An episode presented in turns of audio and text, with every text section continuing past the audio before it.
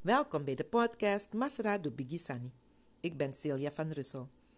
In deze aflevering vertel ik over de Amerikaanse evangelist Charles Sidney Price. In zijn bediening van 1922 tot 1945 heeft hij heel veel wonderen gezien en heeft hij tientallen duizenden mensen tot de Heer mogen leiden. Een van deze wonderen gebeurde in Cana, Israël, en staat beschreven in het boek Charismata van de Nederlandse evangelist Karel Hoekendijk. Masra do Bigisani. En natuurlijk, de eerste keren dat we daarover lezen is uit de Bijbel zelf. En daar wil ik daar ook beginnen. Om te, met u te lezen hoe Jezus iemand geneest. En we, het staat vele keren beschreven. Hij genas alle ziekten en hij genas alle kwaal. En een enkele keer is ook beschreven hoe hij die, die zieke persoon heeft genezen. En in Marcus 1, vers 29 lezen we dan. En zij, dat zijn Jezus en zijn discipelen, verlieten de synagoge en kwamen in het huis van Simon en Andreas met Jacobus en Johannes. De schoonmoeder van Simon lag met koorts op bed. Ze vertelden hem over haar. Hij ging naar haar toe, pakte haar hand en richtte haar op. En onmiddellijk verliet de koorts haar en zij diende hen. Dat is mooi om zo te lezen. Instant genezing en ze is direct dienstvaardig. Ze begint direct te, bedienen. En later, wanneer ik ga lezen over dit wonder, met, wat ik ga vertellen van deze evangelist Prijs, zullen we hetzelfde zien. Dat hij ook haar hand pakt en in de naam van Jezus Christus wordt ze genezen. En ze gaat ook direct over tot het bedienen van de gasten. Maar eerst wil ik met u lezen Johannes 4, want daar geneest Jezus ook een zieke, maar hij gaat niet eens naar het huis waar deze zieke jongen ligt. Hij spreekt tot de vader en kilometers verderop wordt de zieke jongen genezen. Johannes 4 vanaf vers 46. Jezus kwam weer in de stad Cana in Galilea, waar hij het water in wijn veranderd had. In Capernaum was een dienaar van de koning, wiens zoon ziek was. Toen hij hoorde dat Jezus uit Judea naar Galilea kwam, ging hij naar hem toe en vroeg hem om met hem af te dalen en zijn zoon te genezen, want die lag op sterven. Jezus zei tegen hem: Als jullie geen tekenen en wonderen zien, zullen jullie niet geloven. De dienaar van de koning zei tegen hem: Mijn heer, daal af voordat de jongen sterft. Jezus zei tegen hem: Ga heen, uw zoon leeft. En die man geloofde het woord dat Jezus tot hem sprak en hij vertrok. Terwijl hij afdaalde, kwamen zijn dienaren hem tegemoet en berichtten hem en zeiden: Uw zoon leeft! Hij vroeg hen op welk tijdstip hij beter geworden was. Ze zeiden tegen hem: Gisteren, rond het zevende uur, heeft de koorts hem verlaten. Zijn vader besefte dat dat het uur was waarop Jezus tegen hem gezegd had: Uw zoon leeft. En hij kwam tot geloof en ook heel zijn huis. Masra Edu Bigisani. En de Heer is niet veranderd. En we gaan nu, uh, ik ga u nu voorlezen het verhaal zoals dat beschreven staat in het boek Charismata. En daarin vertelt deze evangelist Price. Reeds lange tijd had ik de Heer gebeden om het mogelijk te maken om het land waar Jezus rondwandelde en leefde te mogen bezoeken. De middelen daartoe miste ik echter. In een samenkomst in New York vertelde ik iets van deze hartewens in een prediking. Na enige dagen ontving ik van Rockefeller, die in de bedoelde samenkomst aanwezig was, een brief, waarin hij zich bereid verklaarde al mijn reiskosten voor mij en mijn auto te betalen. Ik nam dit royale aanbod natuurlijk met beide handen aan en prijs mijn God voor deze gebedsverhoring. Er kwamen nog enige reisgenoten bij en met een gezelschap van vier personen ondernamen we de reis. Op een dag besloten we een tocht te maken naar de berg Karmel. We moesten op deze reis door het dorpje Cana in Galilea rijden. Toen ik bijna door het dorp Cana heen was gereden, sprak de geest des Heren tot mij en zei mij te stoppen en mijn auto aan de kant van de weg te parkeren. Ik gehoorzaamde onmiddellijk en zette de wagen aan de kant van de weg. Na enige tijd vroeg een van de medereizigers: Waarom houd je stil? Ik antwoordde: Ik weet het niet, maar de geest zegt mij hier te stoppen. We hadden misschien een kwartier gewacht, toen uit het huis dicht bij de auto een deur openging en een klein meisje de straat opliep. Toen ze onze auto zag die daar stil stond, op een plaats waar zelden Amerikaanse auto's gezien worden, kwam ze naderbij en bekeek de wagen. Zonder vrees kwam ze dichterbij en ik opende het venster om haar naar de weg te vragen. Toen ze dit gedaan had, ik schat haar leeftijd op tien jaar, keek ze me aandachtig aan en vroeg: Bent u een christen? Ja, mijn kind, antwoordde ik. We zijn christenen. Ze sprak verder. Bent u werkelijk christenen? Ik bedoel, wedergeboren christenen? Ja, mijn kind, we zijn wederom geboren christenen. Bent u misschien ook geestvervulde christenen? Ja, mijn dochter, we zijn ook geestgedoopte christenen. Dan moet u in ons huis komen. We zijn de enigste Engels sprekende mensen in dit dorp. En we zijn erg blij als we gasten hebben die onze taal spreken. We lieten ons de naam geven en het huis precies aanwijzen en beloofden op de terugweg daaruit te stappen en een bezoek te brengen. Zeg aan je mama dat wij zo en zo laat weer hier zijn en jullie zullen komen bezoeken. Het meisje liep met een van blijdschap stralend gezicht naar haar moeder en wij vervolgden onze weg. Op het afgesproken uur waren we weer terug. En nadat we gegroet hadden en kennis gemaakt hadden, ging de moeder voor ons brood snijden en een maaltijd bereiden. Intussen praatte ik verder met het kleine meisje. Ze was direct zo vertrouwelijk dat ze op mijn knie kwam zitten. Ik zei: Luister eens, kind. Je vroeg ons of we wedergeboren en geestvervulde christenen waren. Hoe is het met jou? Ben jij ook wedergeboren? O ja, prijs de Heer, antwoordde het kind. Ben je daar ook met de Heilige Geest gedoopt? Het meisje, het meisje zei, ja, al twee jaren. Ken je Jezus als jouw heelmeester? Toen werd het meisje plotseling onrustig en vroeg, Bent u een prediker? Ik antwoordde haar, ja mijn kind, ik ben een prediker. Daarop gleed ze van mijn schoot, liep naar haar moeder en riep, Mama, deze oom is de man waarom u gebeden hebt. In haar grote blijdschap sprak ze zo luid dat we het in de andere kamer konden horen. Ik was verrast. Wat is hier aan de hand? De man waarom u gebeden hebt. We zijn toch volkomen onbekende mensen? We komen van de andere kant van de wereld. Dat is de man waarom u gebeden hebt. Heer, wat bent u aan het doen?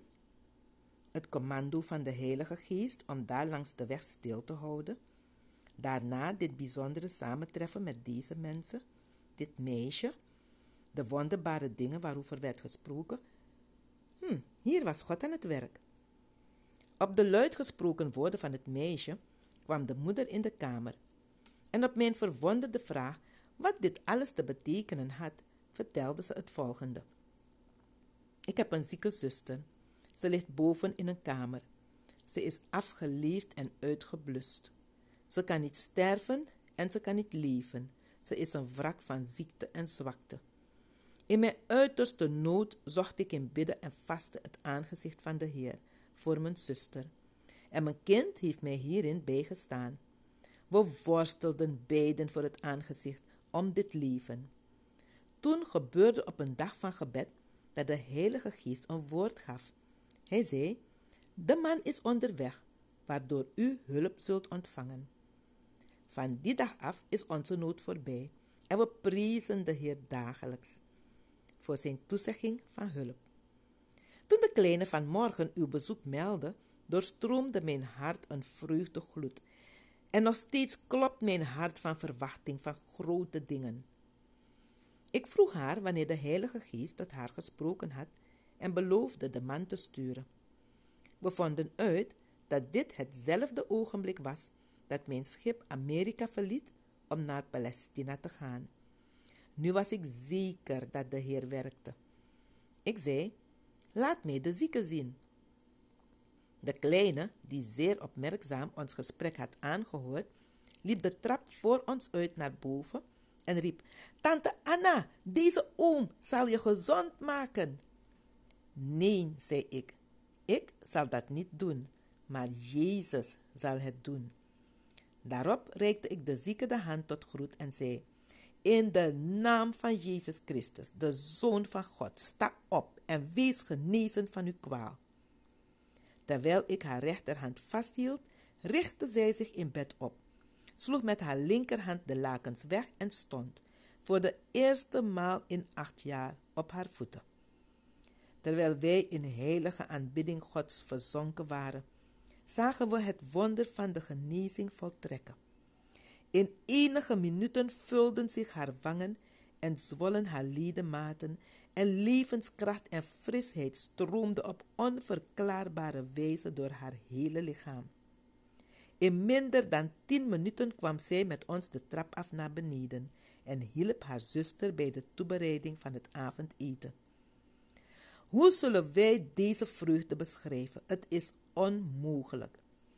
Ze nam normaal deel aan het maal, maar voortdurend spraken haar lippen lofprijzingen. Het was een onvergetelijk samen zijn. Het is heerlijk in een gezin te zijn waar de lofprijzing leeft. De naam van de Heer wordt geroemd en groot gemaakt. De Heer had in Cana weer een wonder gewrocht.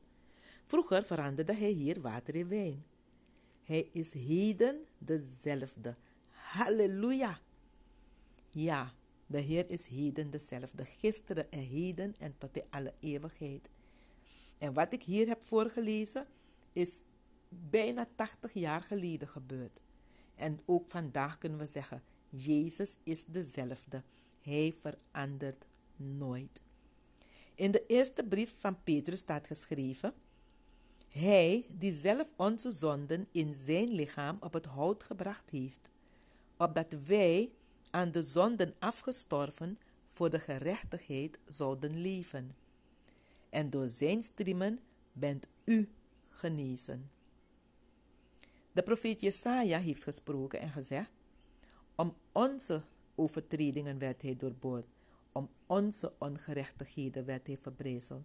De straf die ons de vrede aanbrengt was op hem. En door zijn striemen is ons genezing geworden. En hij begint zo: Onze ziekten heeft hij op zich genomen en onze zwakheden gedragen. Jezus heeft alles op zich genomen: onze zonden en onze ziekte. We waren ver afgedwaald van God. We hadden geen rechten bij God. Maar Jezus Christus kwam en hij heeft de straf die wij verdiend hadden vanwege de zonde, heeft hij op zich genomen. En er, is niemand die niet gezondigd heeft. De Bijbel zegt, we hebben allemaal gezondigd en allemaal missen we de heerlijkheid van God. Door onze afstamming van Adam. Maar prijs de Heer. De tweede Adam is gekomen, Jezus Christus, en hij heeft onze zonde op zich genomen, onze straf gedragen, onze ziekte heeft hij in zijn lichaam op zich genomen en hij heeft ermee afgerekend. Zonde is een ziekte van de ziel. En die ziekte van de ziel werkt door in ons lichaam. Daarom dat we zo zijn op deze aarde, maar prijs de Heer. Er is genezing, er is redding, er is bevrijding, er is vergeving van zonde waardoor, waardoor die hele spiraal wordt verbroken. En we kunnen genezing krijgen in ons lichaam en we kunnen vergeving krijgen in onze ziel van alle zonden. En we kunnen God daarvoor danken dat Jezus niet veranderd is. Hij is dezelfde tot de alle eeuwigheid. En als hij dit heeft gedaan, toen met die schoonmoeder van Petrus, toen met die zoon van die zieke hoveling. En hij was toen nog niet eens aan het kruis gegaan.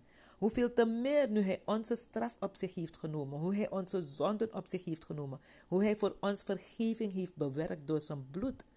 Want zijn bloed heeft gevloeid en, ons, en zijn bloed wast ons schoon van alle zonden. Er is vergeving bij God voor ons. En er is genezing in de naam van Jezus Christus voor ons. Als u ziek bent vandaag, misschien luistert u naar dit programma terwijl u ziek bent, gelooft u dat de Heer ook vandaag geneest? Gelooft u dat de Heer ook vandaag nog dezelfde is? Gelooft u dat de Heer niet veranderd is? Gelooft u dat er vergeving is van zonden en genezing van ziekten? Als dat zo is, dan spreek ik in de naam van Jezus Christus. Wees gezond van uw ziekte. Wees genezen van uw kwalen. Wees verlost en wees bevrijd door de kracht die is in het bloed van Jezus Christus. In de naam van Jezus Christus. Wees genezen. Er is geen aanzien des persoons bij God. Hij houdt van iedereen op dezelfde wijze. En als er vergeving is van zonden, dan is er ook genezing van ziekten. Dus wees genezen. Van hoofdheden tot voetzolen laat de wonderwerkende kracht van Jezus Christus, de opstandingskracht van Jezus Christus onze Heer, u doorstromen. Van hoofdheden tot voetzolen. Wees versterkt, wees genezen en dank de Heer, want er is bevrijding, genezing en verlossing door het bloed van het lam van God Christus Jezus. De Heer zegent u, de Heer houdt van u. Grijp zijn hand en geniet van wat de Heer u geeft door deze Heer die eeuwig leeft. God is groot. Hij is wonderbaar. Want blessed day. God zegent u verder. Tot de volgende keer. Bye.